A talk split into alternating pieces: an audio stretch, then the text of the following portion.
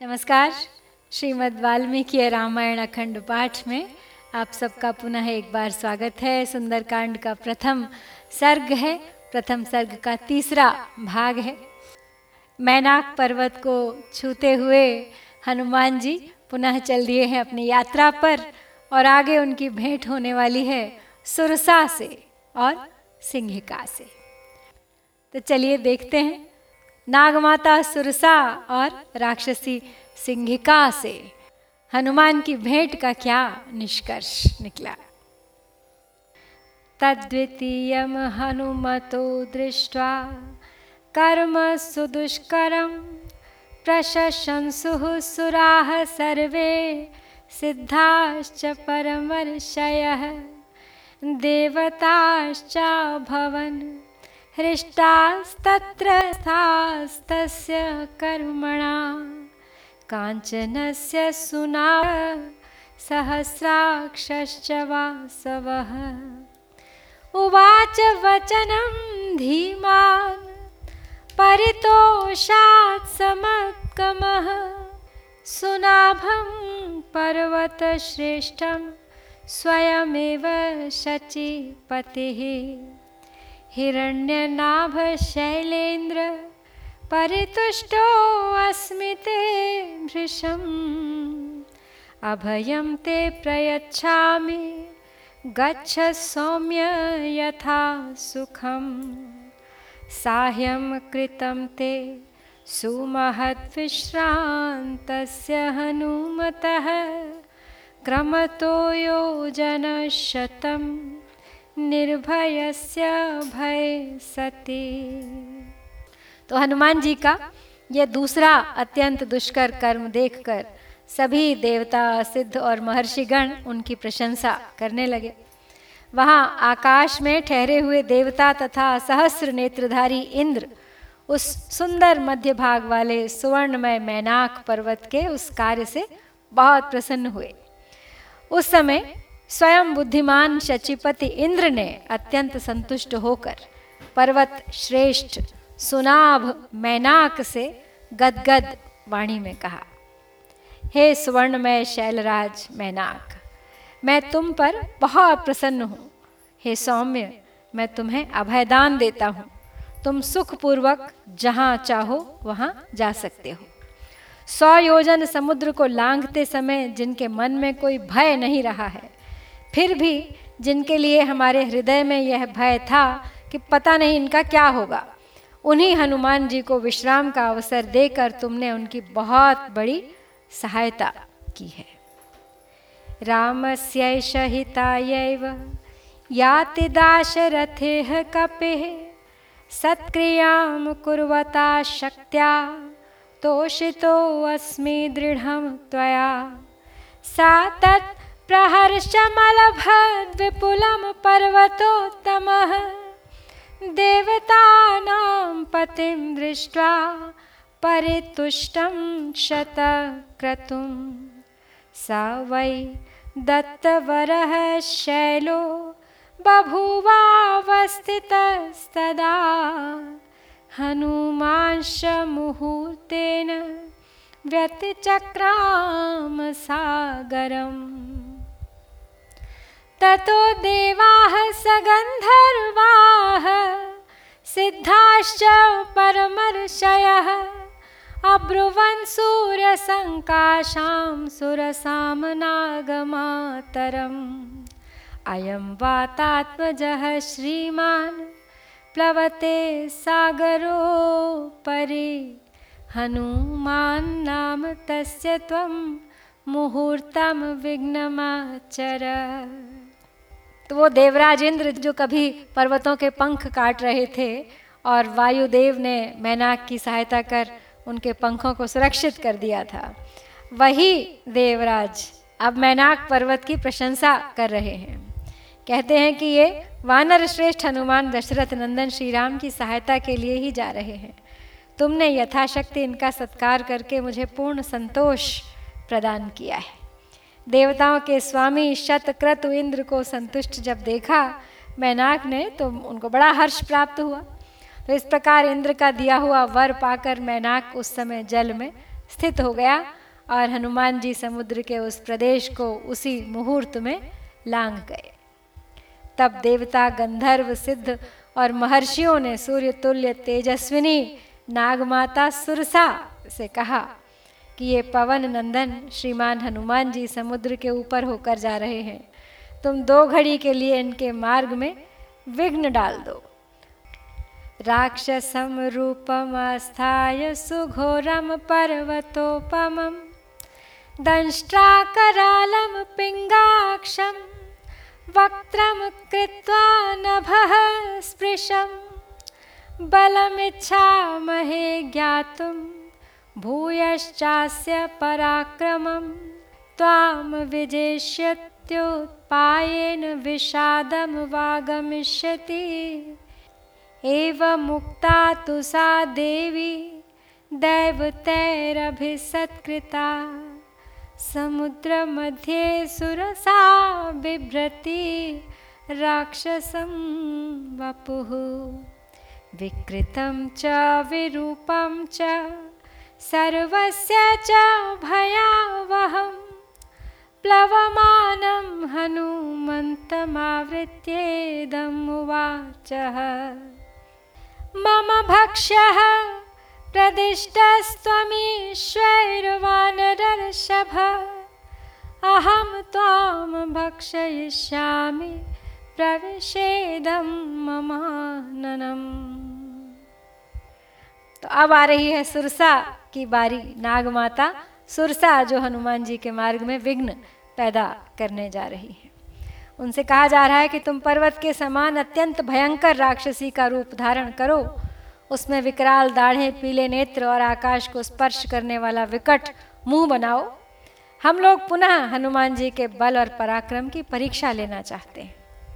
या तो किसी उपाय से ये तुम्हें जीत लेंगे अथवा विषाद में पड़ जाएँगे। इससे इनके बल अबल का ज्ञान हो जाएगा। तो देवताओं के सत्कार पूर्वक इस प्रकार कहने पर देवी सुरसा ने समुद्र के बीच में राक्षसी का रूप धारण किया। उसका वह रूप बड़ा ही विकट, बेडौल और सबके लिए भयावना था। वह समुद्र के पार जाते हुए हनुमान जी को घेर कर उनसे इस प्रकार कहने लगी कि, हे कपिश्रेष्ठ, देवेश्वरों ने तुम्हें मेरा भक्ष्य बताकर मुझे अर्पित किया है। अतः मैं तुम्हें खाऊँगी। तुम मेरे इस मुँह में चले आओ। वरेश पुरा दत्तो मम धात्रेति सत्वरा। व्यादाय वक्त्रमूलं स्थिता सा मारुतेः पुरः। एवमुक्तः सुरसया प्रहृष्टवदनो अब्रवीत्। रामो दाशरथिर्नाम प्रविष्टो दण्डकावनम्। लक्ष्मणेन सह भ्रात्रा वैदेह्या चापि भार्यया।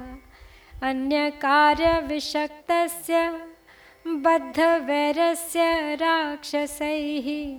तस्य सीता हृता भार्या, रावणेन यशस्विनी। तस्या सकाशम् दूतो अहम गमिष्ये राम शासना कर्तुमर्हसि रामस्य। साह्यं विषयवासिनी। अथवा मैथिलीं दृष्ट्वा रामं चाक्लिष्टकारिणम्। आगमिष्यामि ते वक्त्रम् सत्यम प्रतिशृणोमि ते। तो सुरसा कहती हैं हनुमान जी से कि पूर्व काल में ब्रह्मा जी ने मुझे यह वर दिया था और ऐसा कह के वो तुरंत ही अपना विशाल मुँह फैलाकर हनुमान जी के सामने खड़ी हो जाती है। सुरसा के ऐसा कहने पर हनुमान जी भी प्रसन्न मुख होकर बोलते हैं कि, हे देवी, दशरथ नंदन श्री रामचंद्र जी अपने भाई लक्ष्मण और धर्मपत्नी सीता के साथ दंडकारण्य में आए थे। वहाँ परहित साधन में लगे हुए श्री राम का राक्षसों के साथ वैर बंध गया। अतः रावण ने उनकी यशस्विनी भार्या सीता को हर लिया। मैं श्री राम की आज्ञा से उनका दूत बनकर सीता जी के पास जा रहा हूँ। तुम भी श्री राम के राज्य में निवास करती हो, अतः तुम्हें उनकी सहायता अवश्य करनी चाहिए। अथवा यदि तुम मुझे खाना ही चाहती हो तो मैं सीता जी का दर्शन करके अनायास ही महान कर्म करने वाले श्री रामचंद्र जी से जब मिल लूँगा, तब तुम्हारे मुख में आ जाऊँगा। ये मेरी तुमसे सच्ची प्रतिज्ञा है। एवं मुक्ता हनुमता सुरसा कामरूपिणी अब्रवीन्नातिवर्तेन्मां कश्चिदेशवरो मम। तं प्रयान्तं समुद्वीक्ष्य सुरसा वाक्यम् अब्रवीत्। बलं जिज्ञासमाना सा नागमाता हनुमतः। निविश्य वदनं, मे अद्य गन्तव्यं वानरोत्तम।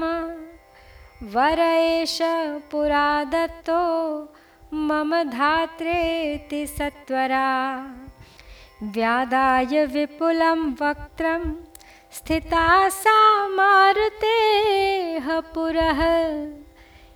एवमुक्तः सुरसया क्रुद्धो वानरपुङ्गवः अब्रवीत् कुरु वै वक्त्रम्, येन माँ विषहिष्यसि।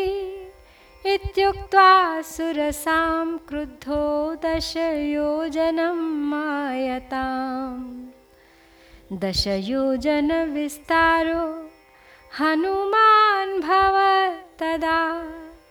तं दृष्ट्वा मेघसङ्काशं दशयोजनमायतम् चकार सुरसाप्यास्यं विंशत् योजनम मायतम। तो हनुमान जी के ऐसा कहने पर इच्छानुसार रूप धारण करने वाली सुरसा बोली कि मुझे यह वर मिला है कि कोई भी मुझे लांग कर आगे नहीं जा सकता।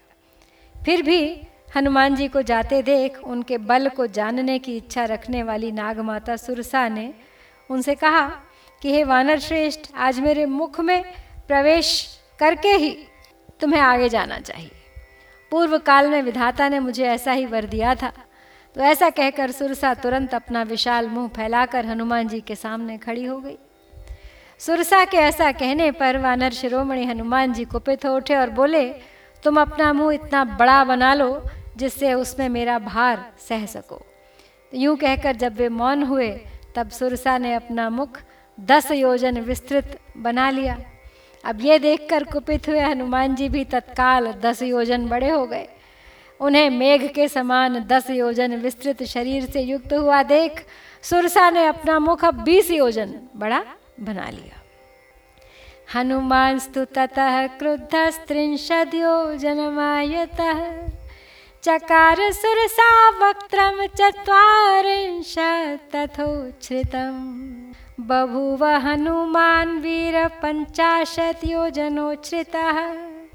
चकार सुरसावक्त्रं षष्ठिं योजनमुच्छ्रितं तदेव हनुमान् वीरः सप्ततिं योजनोच्छ्रितः चकार सुरसावक्त्रमशीतिं योजनोच्छ्रितं हनुमाननलप्रख्यो नवतिमयोजनोच्छ्रितः चकार सुरसावक्त्रं शतयोजनमायतम् तद्दृष्टा व्यादितं त्वास्यं वायुपुत्रः स बुद्धिमान् दीर्घजिह्वं सुरसया सुभीमं नरकोपमं स संक्षिप्यात्मनः कायम् जीमूत इव मारुतिः तस्मिन् मुहूर्ते हनुमान् बभूवाङ्गुष्ठमात्रकः। शोभिपद्यात् तद्वक्त्रं, निष्पत्य च महाबलः। अन्तरिक्षे स्थितः श्रीमानिदं वचनमब्रवी प्रविष्टो अस्मि। हिते वक्तं दाक्षायणे नमोऽस्तु ते। गमिष्ये यत्र वैदेही सत्यश्चासीद्वरस्तव तो हनुमान जी ने अब क्रोधित होकर अपने शरीर को तीस योजन अधिक बढ़ा दिया। अब तो होड़ लग गई थी दोनों में। फिर तो सुरसा ने भी अपने मुँह को चालीस योजन ऊँचा कर लिया। अब ये देख वीर हनुमान पचास योजन ऊँचे हो गए। और सुरसा ने अब अपना मुँह साठ योजन ऊँचा बना लिया। और फिर तो वीर हनुमान उसी क्षण सत्तर योजन ऊँचे हो गए और अब सुरसा ने अस्सी योजन ऊँचा मुँह कर लिया। तदनंतर अग्नि के समान तेजस्वी हनुमान नब्बे योजन ऊँचे हो गए और यह देख सुरसा ने भी अपने मुँह का विस्तार सौ योजन का कर लिया। तो सुरसा के फैलाए हुए उस विशाल जिह्वा से युक्त और नरक के समान अत्यंत भयंकर मुँह को देखकर बुद्धिमान वायुपुत्र हनुमान ने मेघ की भांति अपने शरीर को संकुचित कर लिया और वे उसी क्षण अंगूठे के बराबर छोटे हो गए। और फिर वे महाबली श्रीमान पवन कुमार सुरसा के उस मुँह में प्रवेश करके तुरंत निकल आए और आकाश में खड़े होकर इस प्रकार कह उठे, बोले, दक्ष कुमारी तुम्हें नमस्कार है। मैं तुम्हारे मुँह में प्रवेश कर चुका। लो, तुम्हारा वर भी सत्य हो गया। अब मैं उस स्थान को जाऊँगा जहाँ विदेह कुमारी सीता विद्यमान है। तम दृष्ट्वा वदनान्मुक्तं चन्द्रं राहुमुखादिव अब्रवीत् सुरसा देवी। स्वेन रूपेण वानरम्। अर्थसिद्धयै हरिश्रेष्ठ गच्छ सौम्य यथा सुखम। समानय च वैदेहीं राघवेण महात्मना। तत्तृतीयं हनुमतो दृष्ट्वा कर्म सुदुष्करं साधु साध्विति भूतानि प्रशंसुस्तदा हरिं स सागरमनादृश्यमभ्येत्य वरुणालयं जगामाकाशमावेश्य वेगेन गरुडोपमः। सेविते वारिधाराभिः पतगैश्च निषेविते। चरिते कैशिकाचार्यैरैरावत निषेविते। सिंहकुञ्जर शार्दूल पतगोरगवाहनैः विमानैः सम्पदद्भिश्च विमलैः समलङ्कृते वज्राशनि समस्पर्शैः पावकैरिव शोभिते कृतपुण्यैर्महाभागै स्वर्गजिद्भिरधिष्ठिते वहता हव्यमत्यन्तं सेविते चित्रभानुना। ग्रहनक्षत्रचन्द्रार्कतारागणविभूषिते महर्षिगणगन्धर्व नागयक्षसमाकुले विविक्ते विमले विश्वे विश्वाससुनिषेविते देवराजगजाक्रान्ते चन्द्रसूर्यपथे शिवे। विताने जीवलोकस्य वितते ब्रह्मनिर्मिते। बहुशः सेविते। वीरैर्विद्याधरगणैर्वृते। जगाम वायुमार्गे च गरुत्पानिव मारुतिः तो राहु के मुख से छूटे हुए चंद्रमा की भांति अपने मुख से मुक्त हुए हनुमान जी को देखकर सुरसा देवी ने अपने असली रूप में प्रकट होकर उन वानर वीर से कहा कि हे कपिश्रेष्ठ, तुम भगवान श्री राम के कार्य की सिद्धि के लिए सुखपूर्वक जाओ। हे सौम्य, विदेह नंदिनी सीता को महात्मा श्री राम से शीघ्र मिलाओ। और देवता लोग हनुमान जी की परीक्षा कर ही चुके थे, विश्वास हो ही गया था उन्हें, उनकी योग्यता पर तो हनुमान जी का ये तीसरा अत्यंत दुष्कर कर्म देखकर सब प्राणी वाह वाह करके उनकी प्रशंसा करने लगे। वे वरुण के निवास भूत अलंघ्य समुद्र के निकट आकर आकाश का ही आश्रय ले गरुड़ के समान वेग से आगे बढ़ने लगे, जो जल की धाराओं से सेवित, पक्षियों से संयुक्त, गान विद्या के आचार्य, तुम्बुरु आदि गंधर्वों के विचरण का स्थान तथा ऐरावत के आने जाने का मार्ग है।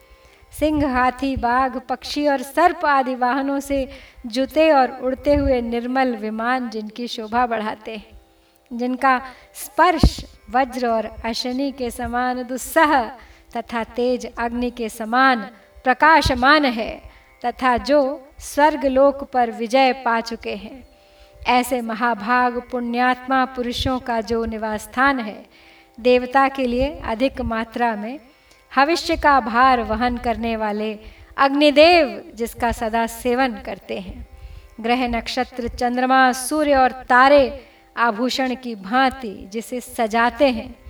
महर्षियों के समुदाय गंधर्व, नाग और यक्ष जहाँ भरे रहते हैं, जो जगत का आश्रय स्थान एकांत और निर्मल है। गंधर्व गंधर्वराज विश्वावसु जिसमें निवास करते हैं।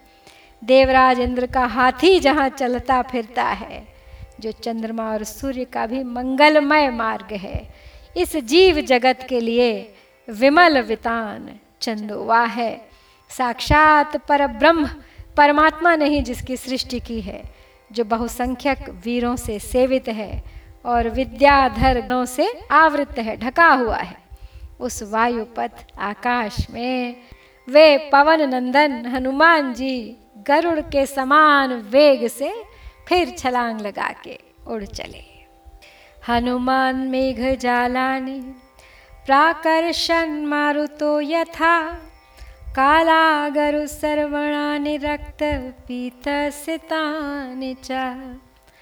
कपिना कृष्यमाणानि, महाभ्राणि चकाशिरे प्रविशन्नभ्रजालानि निष्पतंश पुनः पुनः।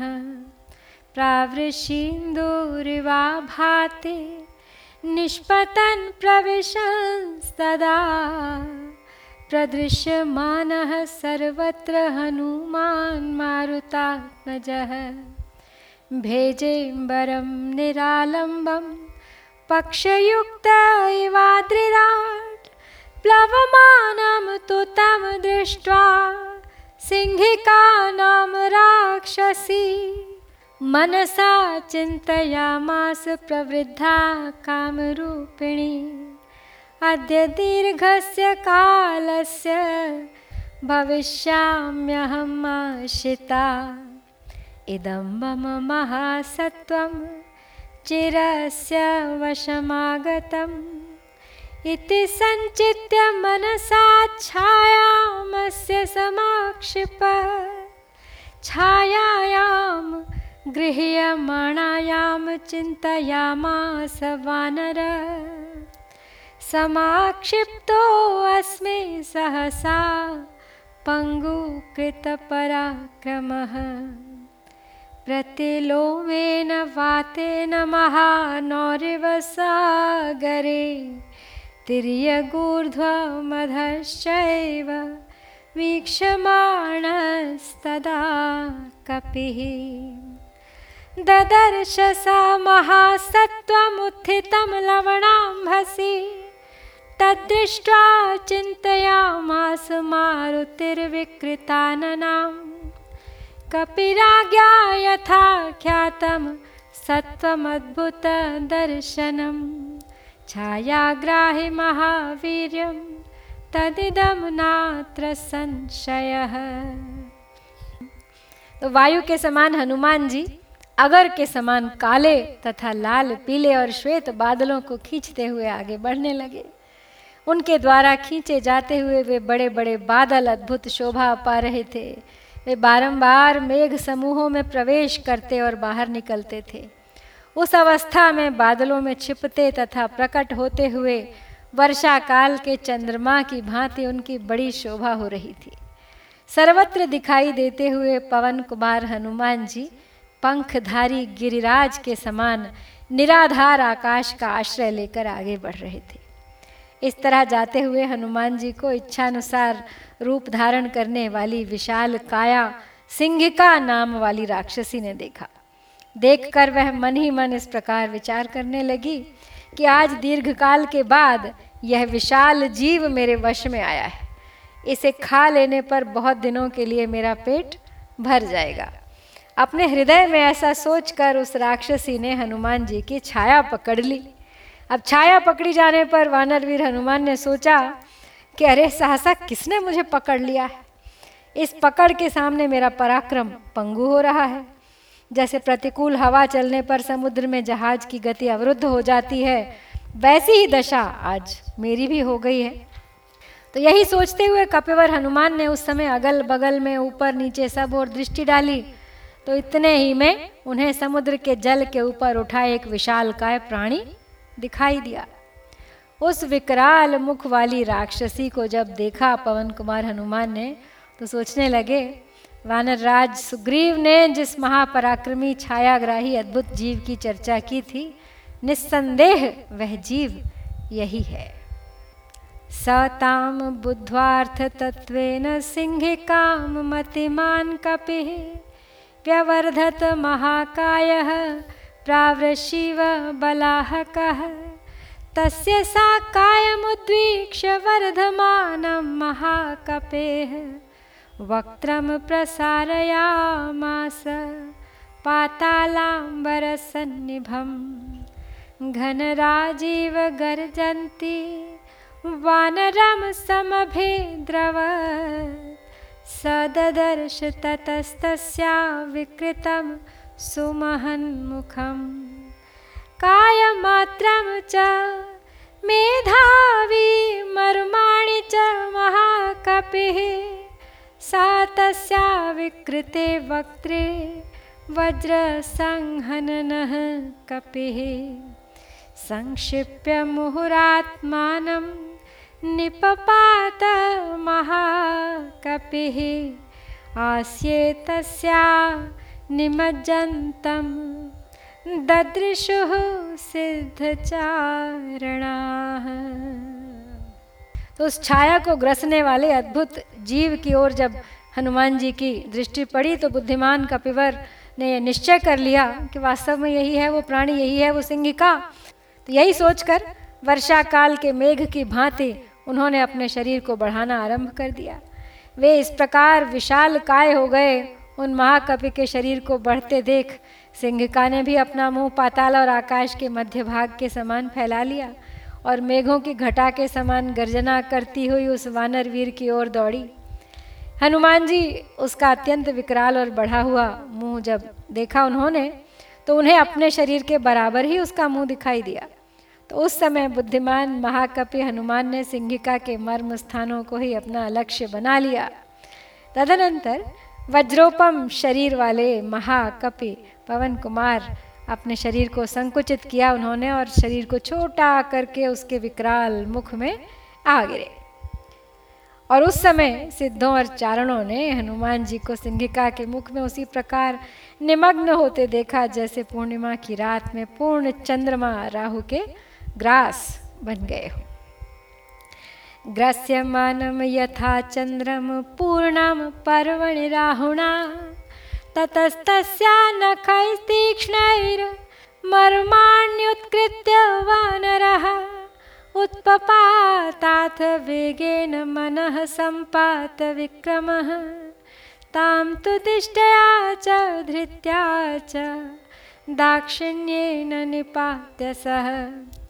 कपिप्रवीरो वेगेन ववृधे पुनरात्मवान् हृतहृत्सा हनुमता पपात विधुराम्भसि स्वयंबुभैव हनुमान् सृष्टस्तस्या निपातने तां हतां वानरेणाशु, पतितां वीक्ष सिंहिकां।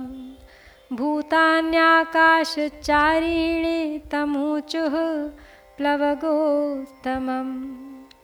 भीममद्य कृतं कर्म, महत्सत्त्वं त्वया हतं साधयार्थमभिप्रेतमरिष्टं प्लवताम्बर।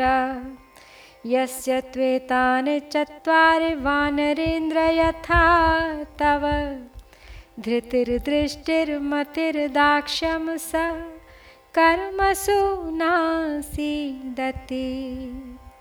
स हि सम्पूजितः। पूज्य प्रतिपन्न प्रयोजन। जगामाकाशमाविश्य पन्नगाशनवत् कपिः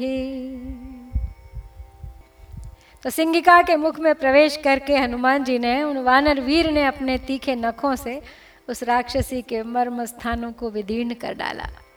इसके पश्चात वे मन के समान गति से उछल कर वेग पूर्वक बाहर निकल आए।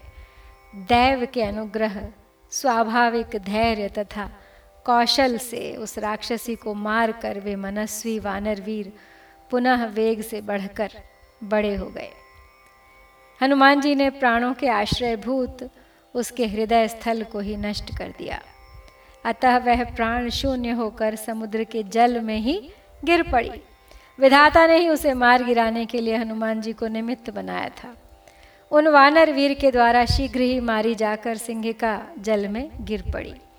यह देख आकाश में विचरने वाले प्राणी उन कपिश्रेष्ठ से बोले, कपिवर, तुमने ये बड़ा ही भयंकर कर्म किया है, जो इस विशाल काय प्राणी को मार गिराया है।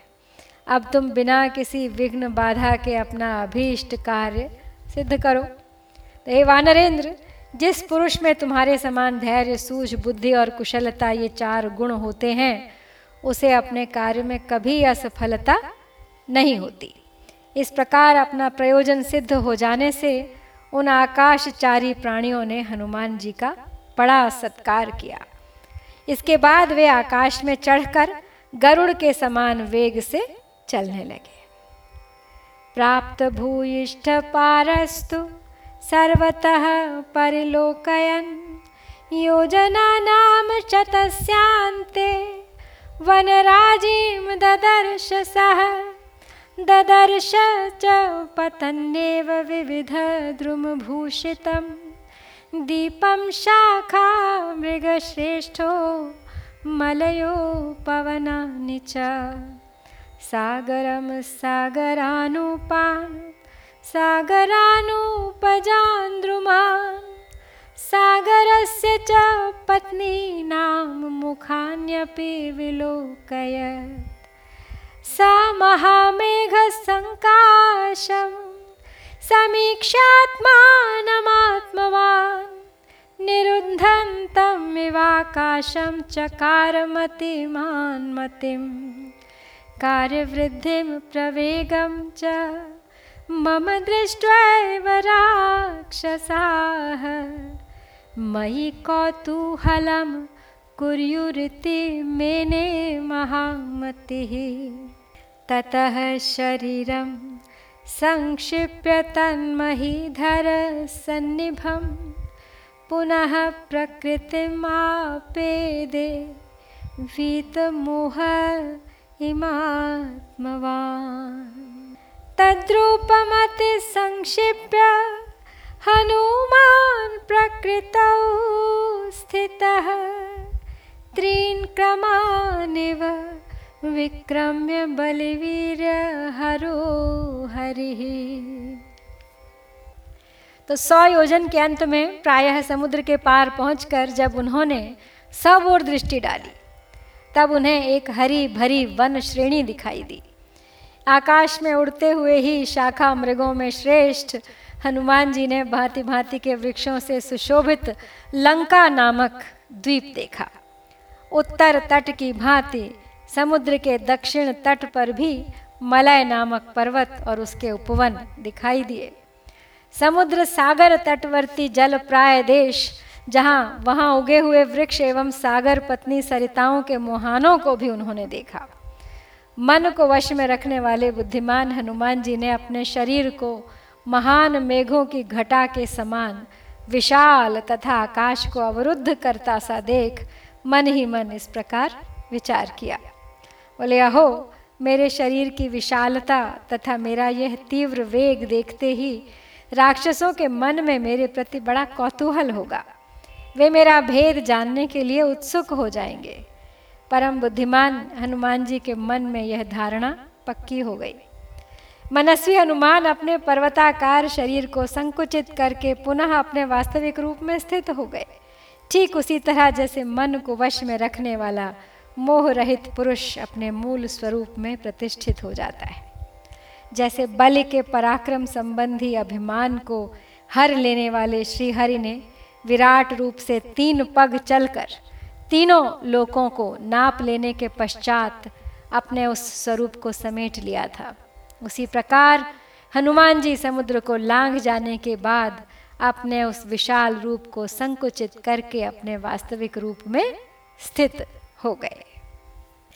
सचारु नाना विध रूप धारी परम समासाद्य समुद्र तीरम। परैरशक्यं प्रतिपन्न रूपः समीक्षितात्मा समवेक्षितार्थः। ततः सलम्बस्य गिरे समृद्धे विचित्रकूटे निपपातकूटे सकेतकोदालकनारिकेले महाभ्रकूटप्रतिमो महात्मा। ततस्तु सम्प्राप्य समुद्रतीरं समीक्ष्य लङ्कां गिरिवर्यमूर्ध्नि। कपिस्तु तस्मिन् निपपातपर्वते विधूय रूपं व्यथयन् मृगद्विजान्। स सागरं दानवपन्नगायुतं बलेन विक्रम्य महोर्मिमालिनम् निपत्य तीरे च महोदधेस्तदा ददर्श लङ्काममरावतीमिव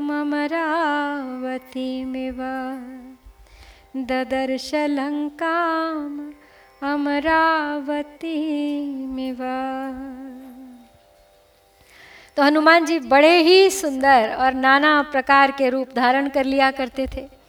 उन्होंने समुद्र के दूसरे तट पर, जहाँ दूसरों का पहुँचना असंभव था, वहाँ पहुँचकर अपने विशाल शरीर की ओर दृष्टिपात किया। फिर अपने कर्तव्य का विचार करके छोटा सा रूप धारण कर लिया। महान मेघ समूह के समान शरीर वाले महात्मा हनुमान जी, केवड़े, लसोड़े और नारियल के वृक्षों से विभूषित लंब पर्वत के विचित्र लघु शिखरों वाले महान समृद्धिशाली श्रृंग पर कूद पड़े। तदनंतर समुद्र के तट पर पहुंचकर वहाँ से उन्होंने एक श्रेष्ठ पर्वत के शिखर पर बसी हुई लंका को देखा। देखकर अपने पहले रूप को त्याग कर, तिरोहित करके। वे वानर वीर हनुमान, वहाँ के पशु पक्षियों को व्यथित करते हुए उसी पर्वत पर उतर पड़े। इस प्रकार दानवों और सर्पों से भरे हुए तथा बड़ी बड़ी उत्ताल तरंग मालाओं से अलंकृत महासागर को बलपूर्वक लांघ कर वे उसके तट पर उतर गए और अमरावती के समान सुशोभित लंकापुरी की शोभा देखने लगे। तो इस प्रकार श्री वाल्मीकि निर्मितार्ष रामायण आदि काव्य के सुंदर कांड में ये पहला सर्ग यहाँ पर पूर्ण होता है। इत्यार्षे श्रीमद् रामायणे वाल्मीकि आदि काव्ये सुंदर कांडे प्रथम सर्ग है। ॐ श्रीसीतारामचन्द्राभ्यां नमः।